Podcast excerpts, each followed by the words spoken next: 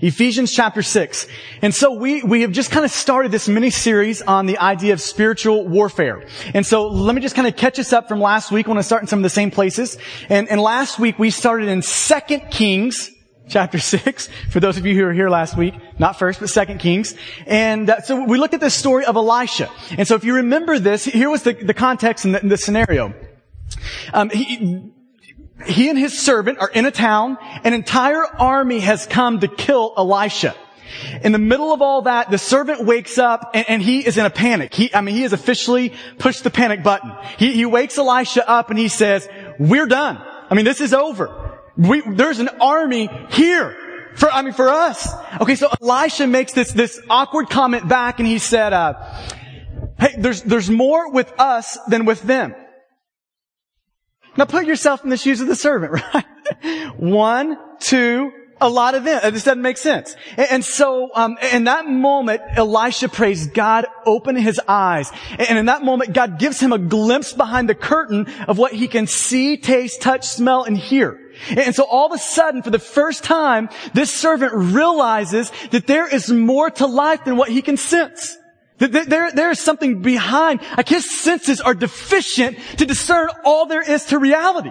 And so he, his eyes are opened and he sees this incredible army of angels that have, that have surrounded Elisha and himself and are about to wage war on this army that surrounded the city. And so we talked about last week how there's a real spiritual world out there, right? I mean, our, our kind of modernistic world looks at that and thinks crazy. I mean, but, but the Bible clearly teaches this, that there is such a thing as a spiritual world. Okay, now we pressed that a little bit further, and we also said that there's not just a world that, that's out there that's beyond our senses, but there is a spiritual war going on. So, so there's a real conflict. That, that, there is a conflict that is happening right now. And so we put it in the context of Ephesians. And so we, we just asked the question last week. If all this stuff that we're talking about in Ephesians, it lays a beautiful picture, right? I mean, so if you've been with us, you've seen that the first three chapters, they talk about what we have and what we are in the gospel. Then chapter four starts, it starts talking about how these things that we are and these things that we have in the gospel, how those things begin to work themselves out of our lives. So in chapter four, we see it working out into kindness. Can we all agree that there's times that it's hard to be kind? Right? I mean, there's just times that's difficult, right? Okay, so, so it starts to work itself out in not stealing, but doing honest work with our own hands. It starts to work itself out in, in being a, a righteous anger. This God-centered anger and not a fleshly anger. It starts to work itself out in sexual purity, Ephesians chapter 5. It starts to work itself out, how about this one, in marriage? That ladies, it creates in you a joyful willingness to follow the lead of the one God has placed in authority over you. And, for our men, that, that it creates in you a lay down your life and love your wife as Christ loved the church in our parenting, that, that, we display and we show, I mean parents, it's saying that we show our kids what God is like in the way we parent. This is God's design for parenting. That, that, par- that kids are gonna joyfully obey and honor their parents. And all the parents said, I wish that were true, right? I mean, th- those things are hard. And why are they hard? That's the question. Like, why is that? And Paul's response is Ephesians chapter 6, verse 10. Right when you come out of that, this is what he says. Finally, be strong in the Lord and in the strength of his might. Verse 11, put on the whole armor of God that you may be able to stand against the schemes of the devil. For we do not wrestle with flesh and blood, but against the rulers, against the authorities, against the cosmic powers over this present darkness, and against the spiritual forces of evil in the heavenly places. Verse 13, therefore take up the whole armor of God that you may be able to withstand the evil day, and having done all to stand firm. So Paul's response, why is that hard? Because there is a real devil waging a real war against real people, making it really, really, really, really difficult to live out the gospel. That's why it's hard. Okay, now let me emphasize two things here when we talk spiritual warfare. The emphasis is spiritual, not physical, right? So this is not a call to, to pick up your arms and go to war somewhere. That is not the issue. It's a spiritual war. Okay, so you got this implication here. Okay, now the second thing is, is that Ephesians, and, and this is important for you to grab this and make sure this is emphasized in your heart when you think of this passage. That this places spiritual warfare in the realm of your daily grind. That is the context of spiritual warfare. Everybody, when you talk spiritual warfare, people get crazy. Right? I mean, they, they instantly gravitate to these extraordinary and extreme cases of stuff. And, and, there are those. There's no doubt. When you read the New Testament, there are those. But the context of spiritual warfare in Ephesians is, you wake up tomorrow, it's hard to live the gospel. If you're a parent and your son backtalks you, there, there's something in you that just swells up, isn't there? I mean, y'all know that feeling, right? Okay, so, so it's saying that these things in the daily grind, when you leave today and you try to love your wife, honor your husband, that these things are hard. So there's a real conflict going on. Okay, now we also talked about, that kind of press a little bit deeper here, that this conflict is the clashing of two kingdoms. You've got the, the expanding and growing and this unseen kingdom of God that's colliding into and crushing this unseen and crumbling kingdom of Satan. Now, now here's the reality for every one of you in this room. That, that conflict, the clashing of these two kingdoms, you live in the friction zone. Where these two things are colliding, that's where you live. Where all that friction is created, this is where you do life. And so here's what that makes this. That makes this conflict personal. It makes it inevitable. Like if you look at Ephesians 6:12, it says these two words are going to be paired together. We and wrestle. So that means that you and I Everybody, all of us in this thing, we are all in a wrestling match. We are all in the struggle. It's unavoidable. It's inevitable. You cannot get around it. Okay, now that's what led um, John Piper to say this, uh, kind of commenting on this passage. This idea that when you are born into the womb, when you exit your mom's womb, you are welcomed into war. Okay, this is the idea in Ephesians 6. Okay, so this is what Piper says, kind of commenting on this. He says, from the cradle to the grave, life is war. Your soul, your mind, your body, your family, your career are all fields of conflict. Until Satan is finally thrown into the lake of fire, our peace with God will have to be a vigilant peace. Satan will certainly give no peace if we are at peace with God. This is the idea. It's inevitable. This is what you are born into. And let me just remind you that the stakes in this war, the consequences, are eternal the destinies of mamas and daddies, grandmas and grandpas of little boys and little girls all hinge on th- this war. Okay, now when you read Ephesians 6, here's what, here's what I think happens to us. I mean, it's, it's a summons. It, it's a call to action, right? I mean, you read this and it produces something inside of you, right? Okay, so this is where like Martyn Lloyd-Jones, this is going to be up on the screen for you, commenting on this passage and how it's got this, it's got this motivating and this stirring effect in your soul when you read it. It should, right? He, he says this about this passage. This is a, Ephesians 6 Okay, this is a stirring call to battle, he says. Do you not hear the bugle? Do you not hear the trumpet? We are being roused. We are being stimulated. We are being set on our feet and ready for war. That's the imagery of Ephesians chapter 6. It is this call for courageous battle to set up resistance, to wage warfare, and to stand. This is, this is the summons. This is the tone. This is the feel. Okay, now this is where it gets dangerous though. If you're like me and you like Braveheart, this is what happens when I read this. Give me some blue face paint, a, a, nice Scottish kilt, a big sword, and let's do this thing, right? I mean, this is what happens in me. Okay, now let me just make this comment. That is a good way to get killed. That's what that is, right? So, so we need to be real careful in this. Okay, so there, there is a reason why coaches study film. Wouldn't we agree? You don't just send your kids out to play foot without studying film, studying your opponent, what they're good at, what their weaknesses are, how they scheme, what they look like. Okay, you, you, you watch film for a reason. How many of you have watched the, uh, the, the, movie Patton? It, it, came on TV. Uh, yeah, nobody. Okay, I'm the only one. Great. Um, okay, so, so it came on TV. I watched half of it the other day. Okay, now, now there's this, there's this funny part right at the beginning. He, okay, Patton is this um, kind of a controversial figure, Allied general, um, World War II. Okay, so it kind of chronicles his story through the war. There's this point in the beginning of the movie where he is in North Africa with his little, you know, his army stationed ready to rock and roll. And then you've got Rommel.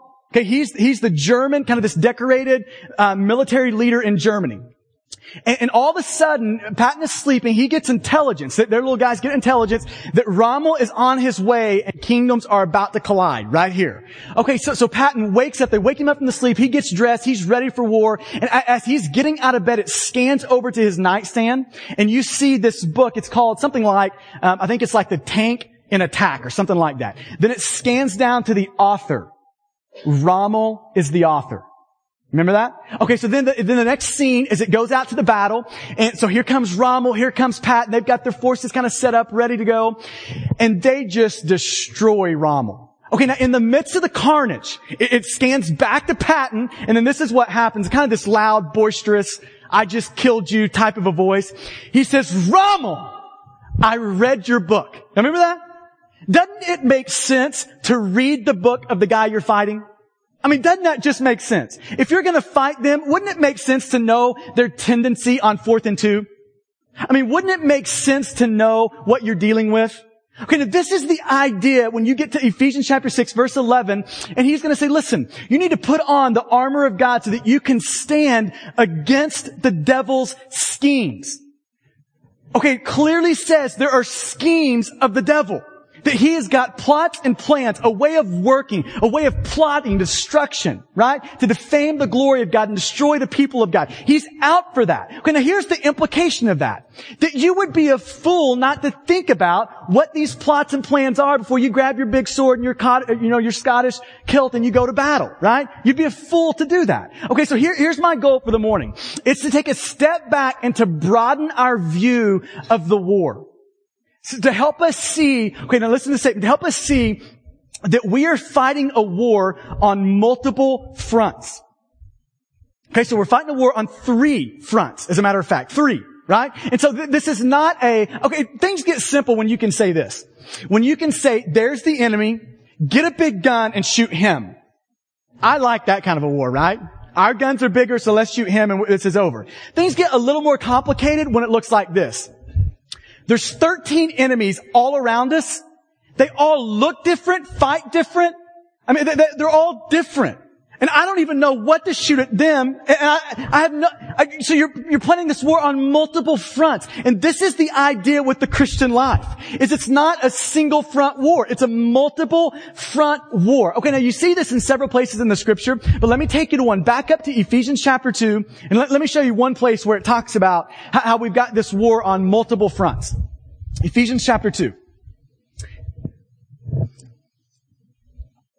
Starts out and says this, and you were dead in the trespasses and sins in which you once walked, following, listen to this, following the course of this world. So there is a front that is outward called the world. Okay, so th- this is going to be one of our fronts. There's a front that is outside of us that is waging war on us, the world. Okay, we're following the course of this world. Look at the next phrase. Following the prince of the power of the air. Th- that, that's a direct allusion to the devil, to Satan. So, so there's also an upward front to the war. That, that we have a real enemy called the devil who is waging war on us. Okay, and then look at the last part here. And look at what the devil's doing first. The spirit that is now at work in the sons of disobedience. So he is at work in people, in the world. Okay, look at verse three. Among whom we all once lived in the passions of our flesh another front of the war, the flesh. It's this internal reality, this internal issue that is waging war, these demented and deformed and distorted desires that are waging war inside of us. Right? Okay, so you've got the passions of the flesh. Look at what it says we're doing with the flesh. Carrying out the desires of the body and of the mind. And we're by nature children of wrath like the rest of mankind. So here's what he's saying. You've got three fronts. You don't have one enemy, you've got three enemies. You, you've got this internal issue called the flesh that is waging war against you. You've got this outward enemy called the world that is waging war against you. And you've got this upward enemy called the devil that is waging war against you. Okay, so here's the goal of the morning. I want to define and describe each one of these. And then at the end, I want to try to tie them together so you can see how these things work in concert to plot your demise. Okay, so that, that's the goal. So we'll take front one. Front one is the flesh. Okay, so this is going to be the internal issue, the, the flesh. Okay, so, so we'll work towards a definition here. When we're thinking the flesh, I, when you think of the flesh in the Bible, it can mean several different things, just depending on the context of it. Sometimes when you see the word flesh, it means like a human being. Like Ephesians 6.12, we do not wrestle against flesh and blood. He's saying that we're not wrestling against people. We're, we're not wrestling against flesh, like you, me. It's not, it's not on this realm. Okay, so sometimes it means human beings. Sometimes it would mean like the skin that wraps up your body, right? So that can also mean flesh. Okay, but when it's used in a negative sense, it has this idea of the inner deformed inclinations of your heart. This is the flesh. Let me give you a definition here. The flesh is your inner desires that have been deformed and distorted by sin. This is the idea of the flesh. It's this internal issue that has been deformed, these desires that have been deformed and distorted into things that run contrary to the will of God, that would lead you away from God. Clinton Arnold, he, he's written extensively, does a lot of theological kind of heavy lifting when it comes to spiritual warfare. He says this about the flesh. He says it's the inner propensity to do evil. This is the flesh. So in, in, Ephesians chapter 2, when it says that, that, you were living in your flesh, the passions of your flesh, carrying out the, the desires of the body and of the mind, he's talking about these inner inclinations toward evil. Right? So it's the thing that you're born with. You're dead in your trespasses. When you are born into the world, you've got a natural resistance, a natural rebellion against God. This is why when you think of babies, babies don't come out morally neutral. You do not have to teach a two-year-old how to lie. They come by that honestly, right? You, you, don't have to teach them how to say mine. You don't have to teach them to cry when they don't get their way, right? All that stuff is, I mean, it, it's just a thing in us. It's the flesh. It's these inner inclinations that we are born with that have been deformed and, and lead us away from God. I like how one pastor put it. He said, the flesh is that part of you, the inside part of you that is at war with God.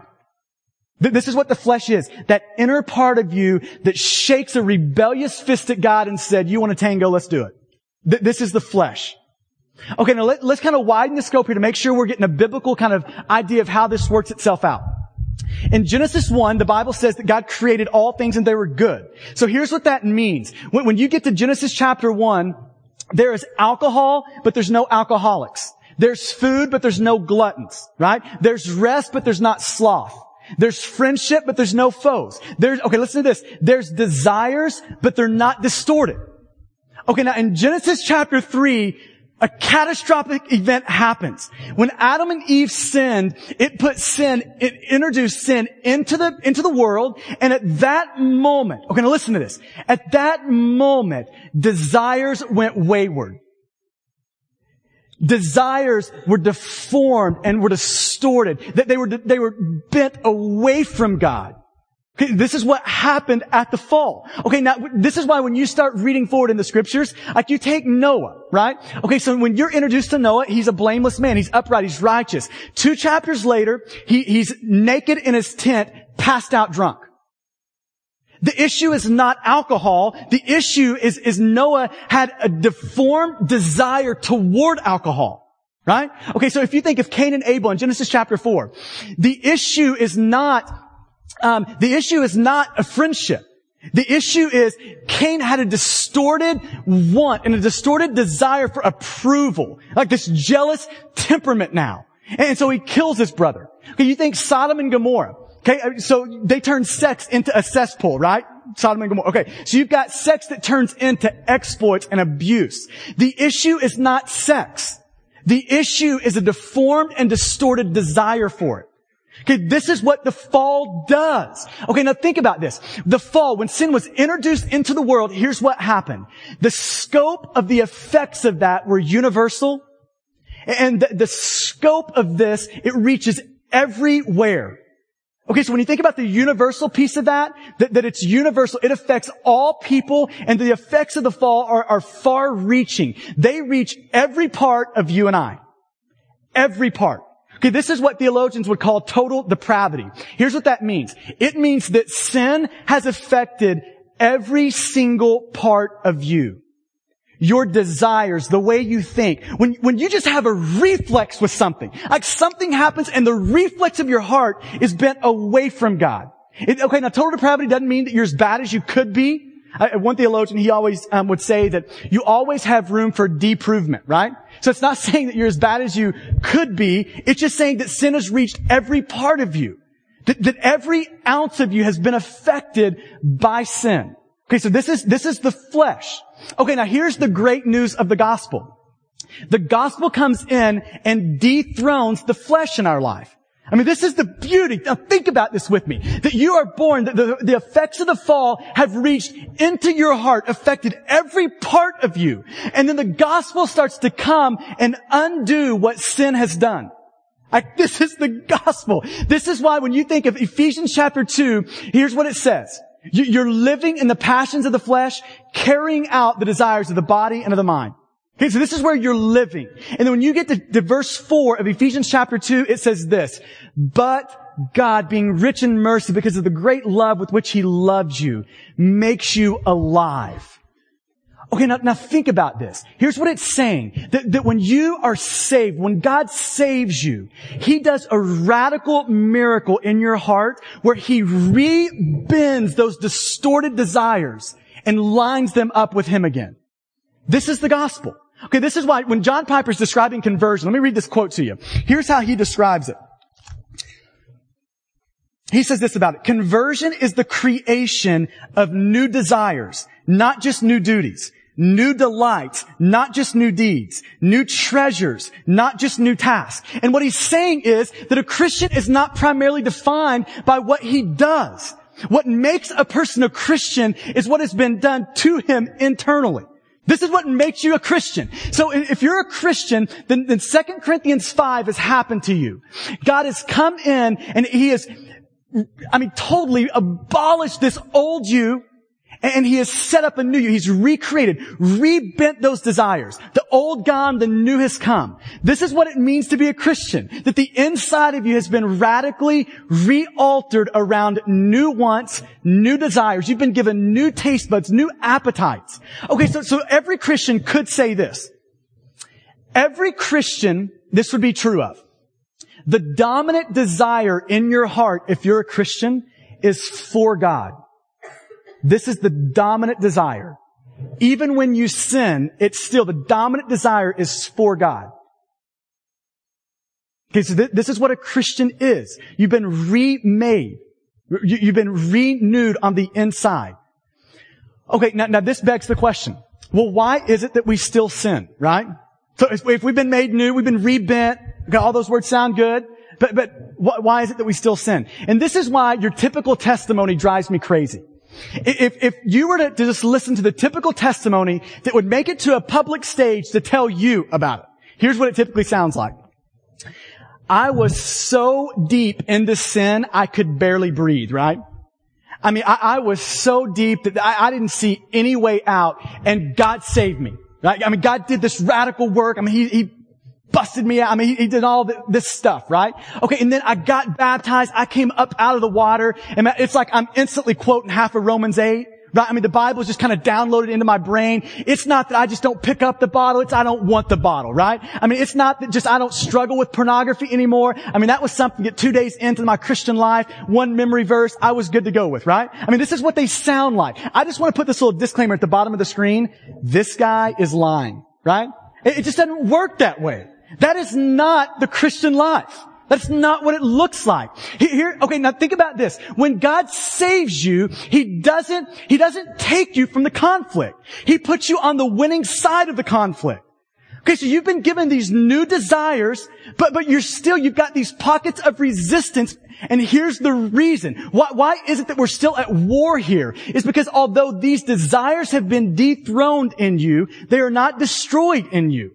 Okay, this is the idea. Okay, now Jerry Bridges, he, he wrote this book called The Pursuit of Holiness. He gives, I think, a really helpful illustration to kind of make this make sense. He says, picture your soul, kind of your heart, as a territory. Okay? So picture your heart as a territory, like you're a, a land, you're a nation. When you are apart from Christ, before you're saved, that the occupying government, the ruling government in your heart, in your territory, is sin. It's flesh. You're living in the desires of, of the flesh carrying out the desires of the body and the mind. This is, this is the reigning, the occupying landlord. This is the master of the territory. Okay, now when you become a Christian, here's what happens. God comes in, goes behind enemy lines, dethrones the flesh, and sets up a new occupying government in the territory. And so you've got now a new master. You've got a new governing authority over the territory, over your heart. This is the picture of what it means to become a Christian. But listen to this. The, the, the defeated or the dethroned enemy is not destroyed. The, the dethroned enemy, he simply, he, he, he kind of moves into the jungle where it's safe, right? He retreats into the jungle where he can wage now this guerrilla warfare. Where, he can launch these brutal attacks, set up these pockets of resistance all around the territory to wage war on you. This is the idea of a Christian. Going to think about how this plays out. Here's what this means as a Christian. Sin, the flesh, has been dethroned, but it's not destroyed. To think about it this way. Although sin no longer reigns in you, it still remains in you. You see the picture? This, this is the life of a Christian. Although, although sin no longer reigns, it still remains. There's pockets of resistance all in your heart that wage war against God and what He wants for you, that wage wars against these new desires that God's given you. This is the Christian life. This is it. This is the conflict. Okay, now this is, you see this all throughout the New Testament. Let me give you a couple of places. This is why in Galatians 5:17, listen to these words in Galatians 5.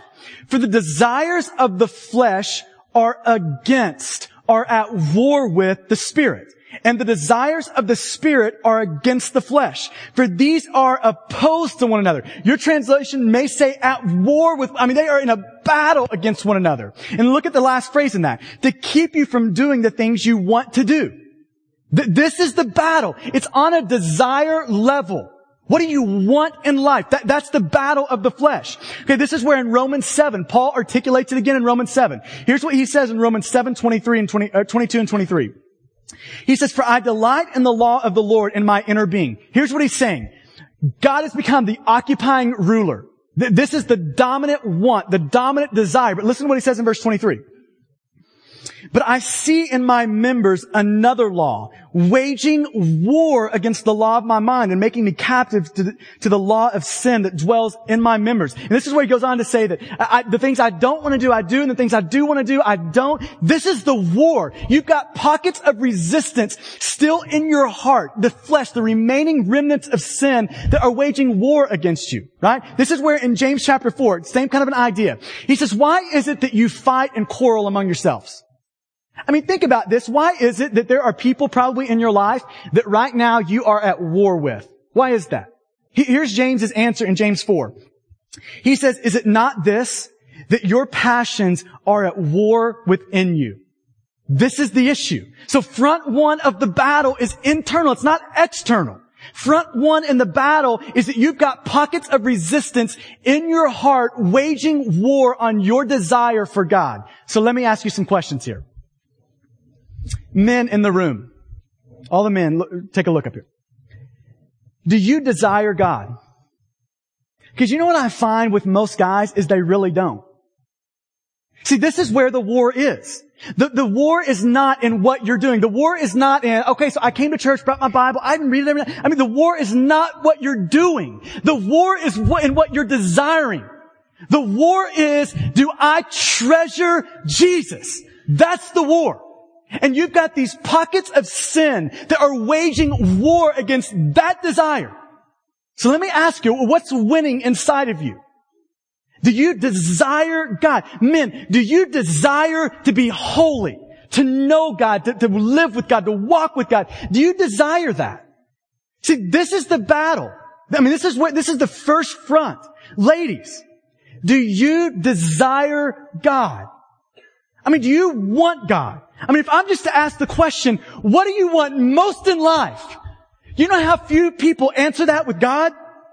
I mean, even people in this context, in churches just like this, I mean, this is the battle, not in what you're doing, but in what you're desiring. The flesh sets up this pockets of resistance that wage war into this treasuring and, and moving after and desiring God.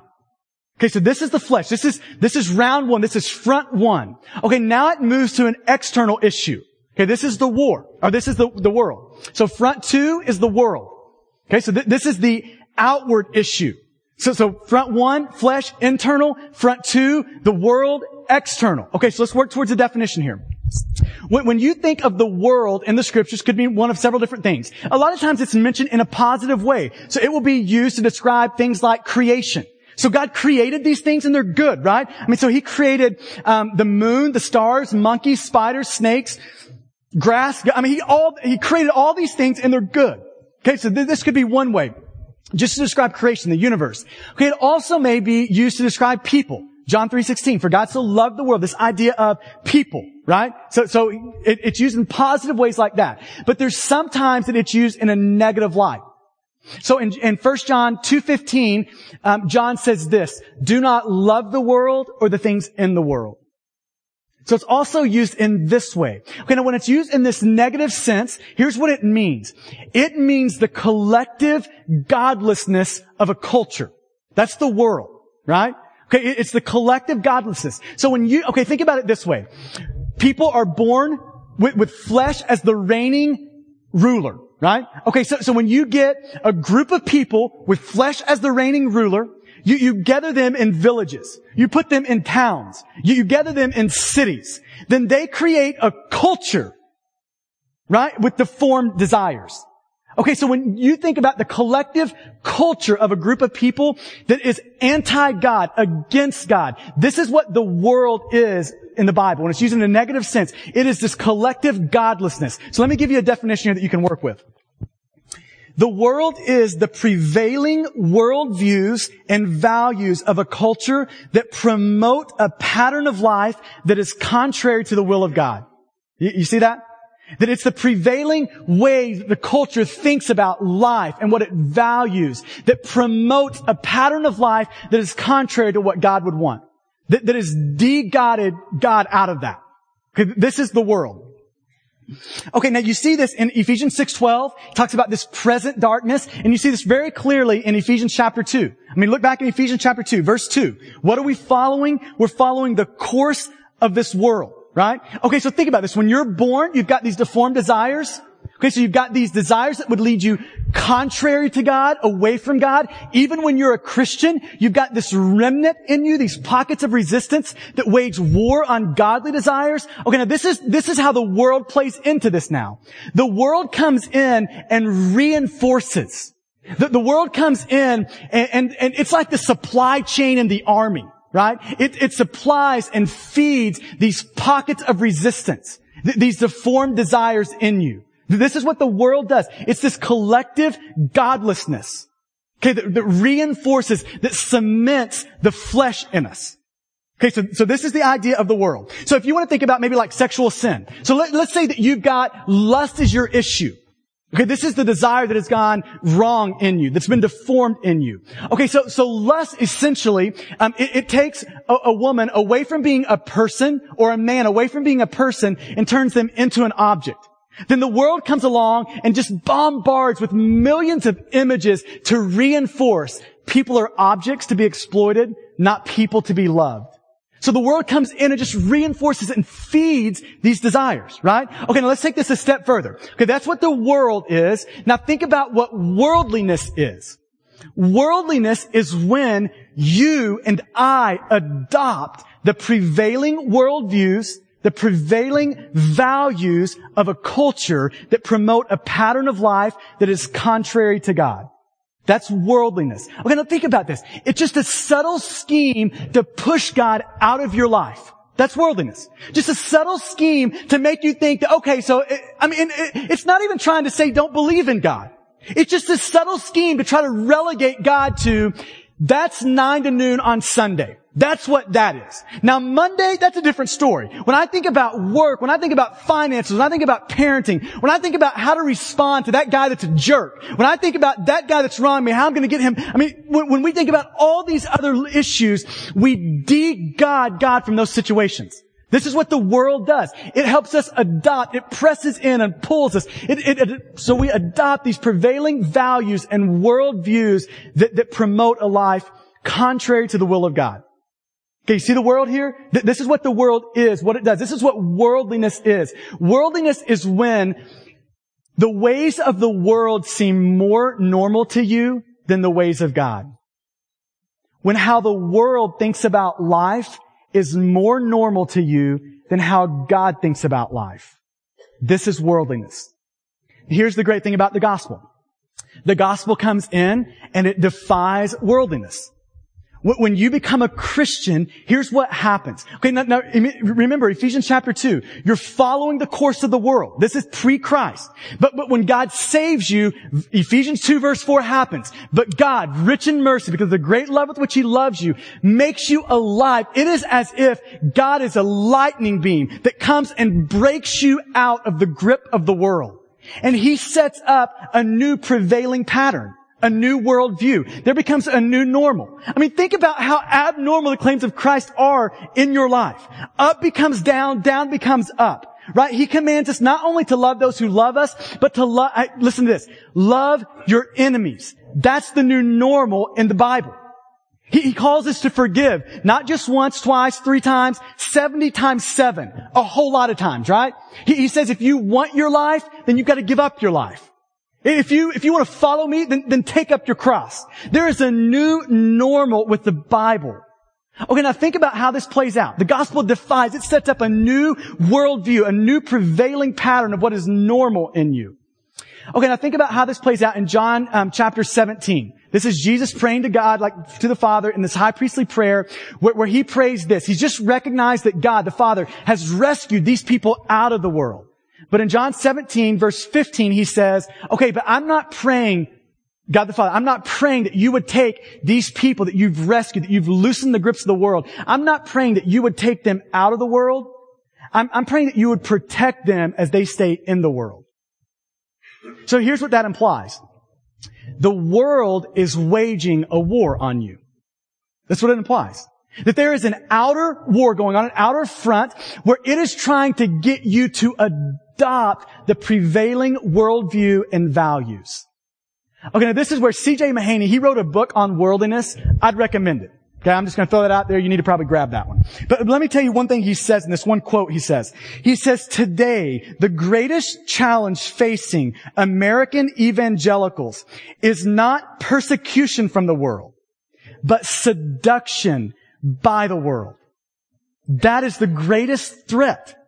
That when you think about your life, your greatest threat is not somebody killing you tomorrow. Your greatest threat is that you would begin to adopt the prevailing patterns and worldviews, the values of our culture that run anti-God.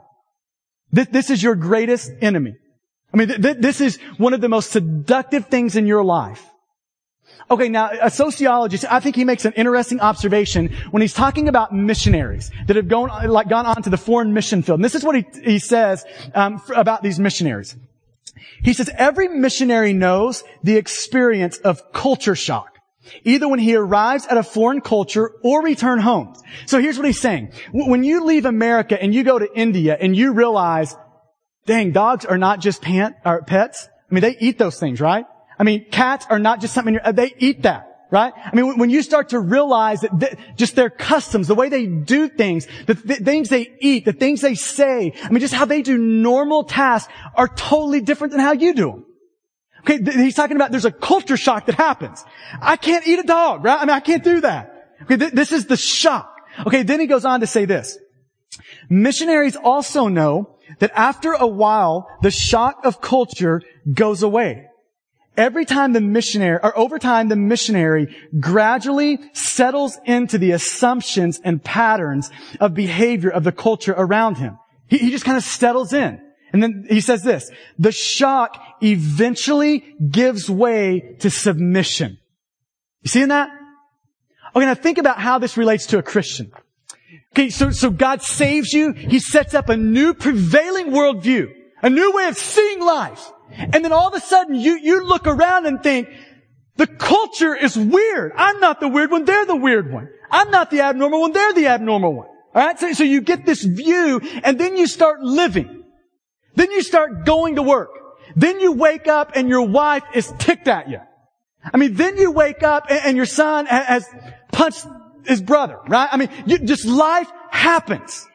And all of a sudden, what used to be abnormal, you've now settled in and become submissive to it. Now this, what used to be abnormal has become normal to you. And not, look at me right here. And here's the truth for most of us in this room. It's happened without us even knowing it.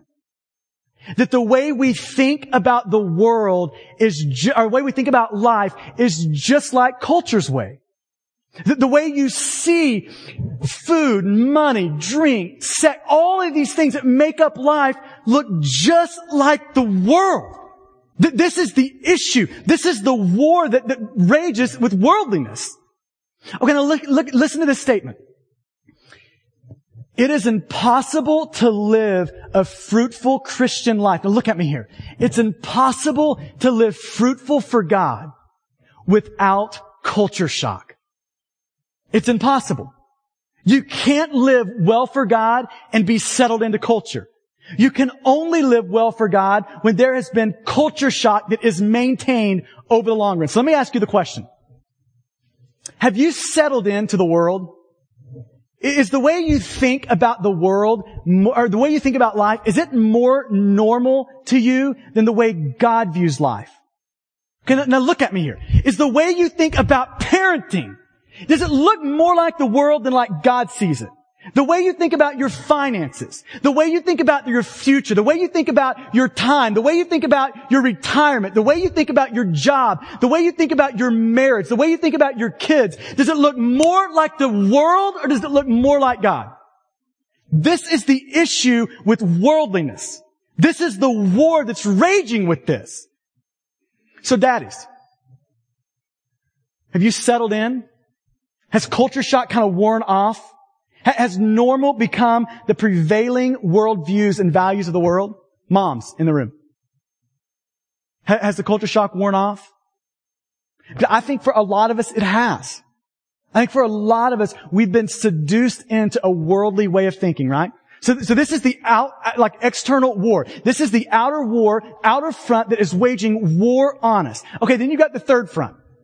You see it in Ephesians chapter 2, um, where, where, it says that, that we're following the, the, prince of the ruler of the air. Like, right? We're following the devil. Okay, so this is the third front. It's upward. Okay, so, so we've got this battle that's raging between Satan and us. The devil is waging war on us. We filled in a lot of the blanks last week. I'll just make a couple of comments on this. That, that Satan is bent on defaming God and destroying the people of God. He plots and plans and schemes Right? To, those ends. Okay, this is Satan in the scriptures. Okay, now I think it's interesting to think about imagery that, that the scriptures use of Satan. Where 1 Peter chapter 5 is going to say this about Satan. That he's a roaring lion. Okay, now think about that imagery. This is a full frontal, hey, I'm bigger than you. I'm tougher than you. So I'm just going to eat you, right? I mean, this is the imagery going on here. This is, I'm knocking on your front door. I'm going to bust down your front door and then I'm going to shoot you. Okay, this is that imagery. Guns are blazing. Okay, now, now think about this though. In 2 Corinthians 11, it says, He masquerades as an angel of light. And His servants, they look like servants of righteousness. That's the other picture. Okay, this is Satan in stealth mode, right? This is, I'm gonna go in kind of through the garage door, I'm gonna pick the lock, and I'm gonna put a silencer on the gun, and I'm gonna come shoot you while you're in bed. Okay, this, this, is the other imagery going on. Okay, now th- I think it's just interesting to kind of think about in our culture what Satan kind of appears as. And you know what I think the predominant way he comes at us and arranges and plots and schemes for us is as, you know, by the second one, by masquerading as an angel of light. I think this is how he does it. He, he uses the world and he uses the flesh and he's very content with standing behind those two, where when you look at the battle, you see those two, and all the time, he is in the shadows. So I think he's real content with saying, hey, you can intellectually believe in me, but you just go ahead and live life like I really don't exist, right? So go ahead and live life that way. I think he's real content in staying in, in the shadows. Okay, so here's what I want to do now. I want to wrap these things together and show you how they work. How they work in a concerted effort um, to, to plot the scheme to work for your destruction. Okay, so you've got a war on three fronts. Okay, this is the issue. You've got three, you got three fronts, three wars going on. Okay, now Thomas Brooks, I think does a real, he's really helpful in, in trying to give imagery that describes these three fronts. Okay, he use, he uses this fish, kind of this angler fishing type analogy. And he, he says this about these three things. That the flesh is the hook. Okay, so the flesh is the hook. Your desires that run contrary to the will of God, look at me here. They make you catchable. You get that? So, so your desires that run contrary to God are deformed and distorted. These pockets of resistance in you make you a catchable fish. They make you a catchable thing. A catchable person. Okay, now think about the world now. The world comes in and it's the bait. So, so the world gives opportunities for your flesh to show themselves. That they give your flesh opportunity to live out their desires. The world becomes the opportunity. It becomes the bait. It becomes the way you express these things. Okay, now I want you to think about how Satan stands behind these things. He says that Satan, it looks like this master angler, this master fisherman who skillfully takes your hook of the flesh and puts the appropriate bait on it that you'll bite. Isn't that interesting? Okay, so think about how this works. Master angler, Satan. And listen, he's got bigger fish than you on his wall, I'll promise you, right? I mean, if I hear of another pastor um, that, that falls to sexual sin, to embezzlement, it just makes me want to sit down and cry. And, and so Satan takes this hook, and listen, he doesn't care what hook you offer him. If you want to offer him the hook of entitlement, he'll take it. If you want to offer him the hook of lust, he'll take it. If you want to offer him the hook of greed, he'll take it. If you want to offer him the hook of, of fear of man, he'll take it. If you want to offer him the hook of this sucking desire for security, uh, he'll take it. Whatever hook you offer, he is skillful. He'll take your hook. He doesn't care which one it is. Then he skillfully places the bait on it. Now think about the function of bait. Okay, like bait covers the hook, right? Uh, Thomas uh, Brooks, he, he, makes this comment in here on the devices of Satan, that this is the way Satan works. He, he presents the bait and covers the hook. That he makes sin appear like it's innocent. He makes sin appear like you can have it without consequences. He makes sin appear like you can nibble on it and be okay. So, so the, the bait hides the hook, and now what's the second function of bait? Bait is put on your hook to trigger a strike. So Satan isn't partial to bait.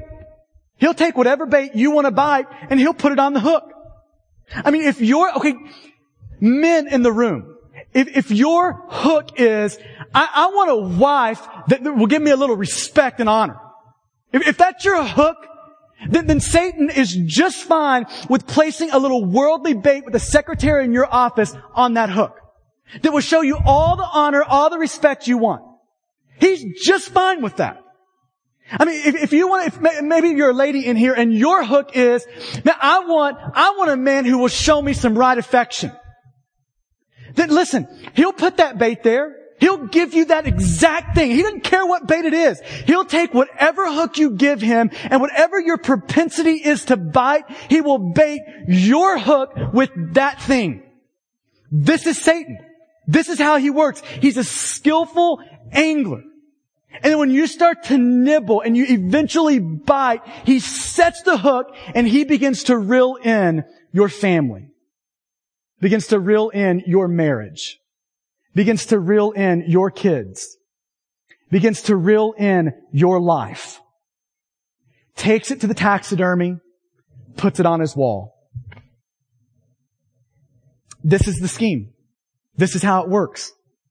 The world, the flesh, the devil. This is the concerted effort for, for your demise to destroy the people of God. So let me give you three implications and we're done. Implication number one. Be desperate in the way you deal with sin. As it relates to the flesh, th- these internal pockets of resistance, be desperate in how you deal with these things. Okay, now think about Ephesians 6.12. I think this is really interesting that he, Paul uses mixed imagery. You've got a wrestler and you've got a soldier. Now, I don't typically think of soldiers as wrestlers, right? I don't, I don't typically, like, I think of a soldier as, I've got a gun, You've got a gun. Let's do this, right?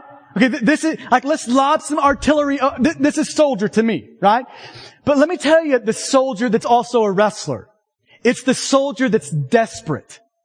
It's the soldier that, that the enemy is no longer over there, but he's right here. The, the enemy is no longer shootable, he's only stabbable.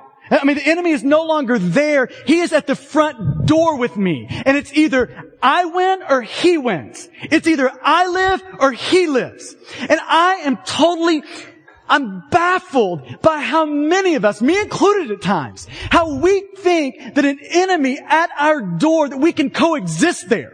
How we think this pocket of resistance in us that we can kind of do the God thing over here, but we can keep this in a back bedroom locked up. It doesn't work that way. You can't just lock up a terrorist in your house. It, it doesn't work like that. You've got to kill them, right? I mean, this is the idea. This is why in, in Romans 8, it says this, Romans 8.13, paraphrase, you're either going to kill sin in you or it's going to kill you. Those are the options. So desperate soldiers wrestle and you need to be wrestling.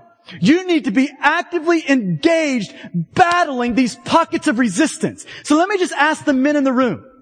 Are you battling these things? Now, are you nibbling on this bait as if it won't cost you something? Right? I mean, are you nibbling on these things as if there's no effects to that? Or are you going to war against these things? Now, are you serious about these things? Now, are you treating sin like something you can just kind of put in the closet over here as if you can coexist with it?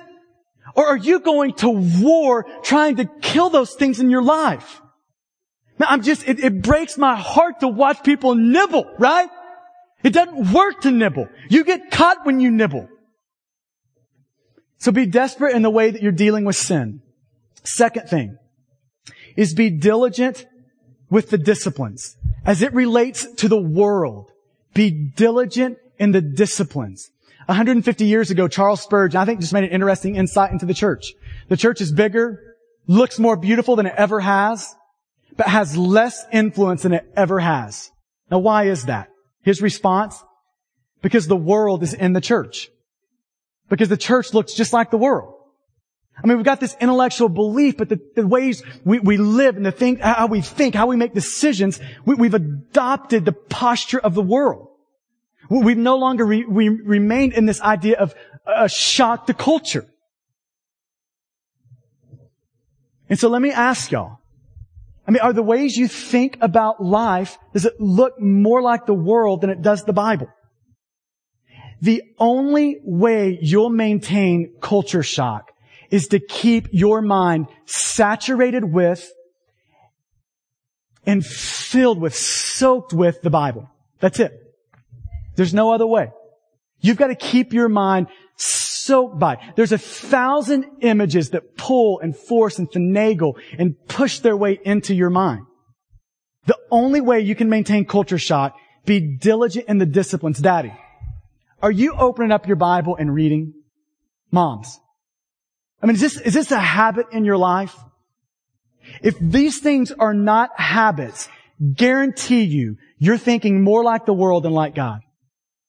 We've got to be diligent in the disciplines. And last thing is you've got to be determined to keep the armor on. As it relates to Satan, we've got to make sure that the armor is on, that we've set up resistance, and that we're standing. Come back next week. That's where we're going. Let's pray.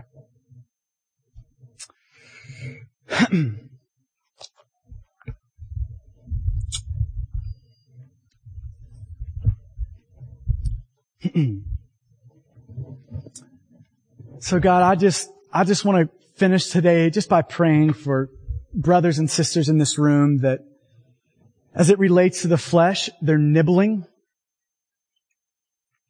And Satan is about to set the hook, to, to bear the hook and start reeling. And God, I, I pray for them. God, I pray for me. God, that we would be desperate in how we deal with sin.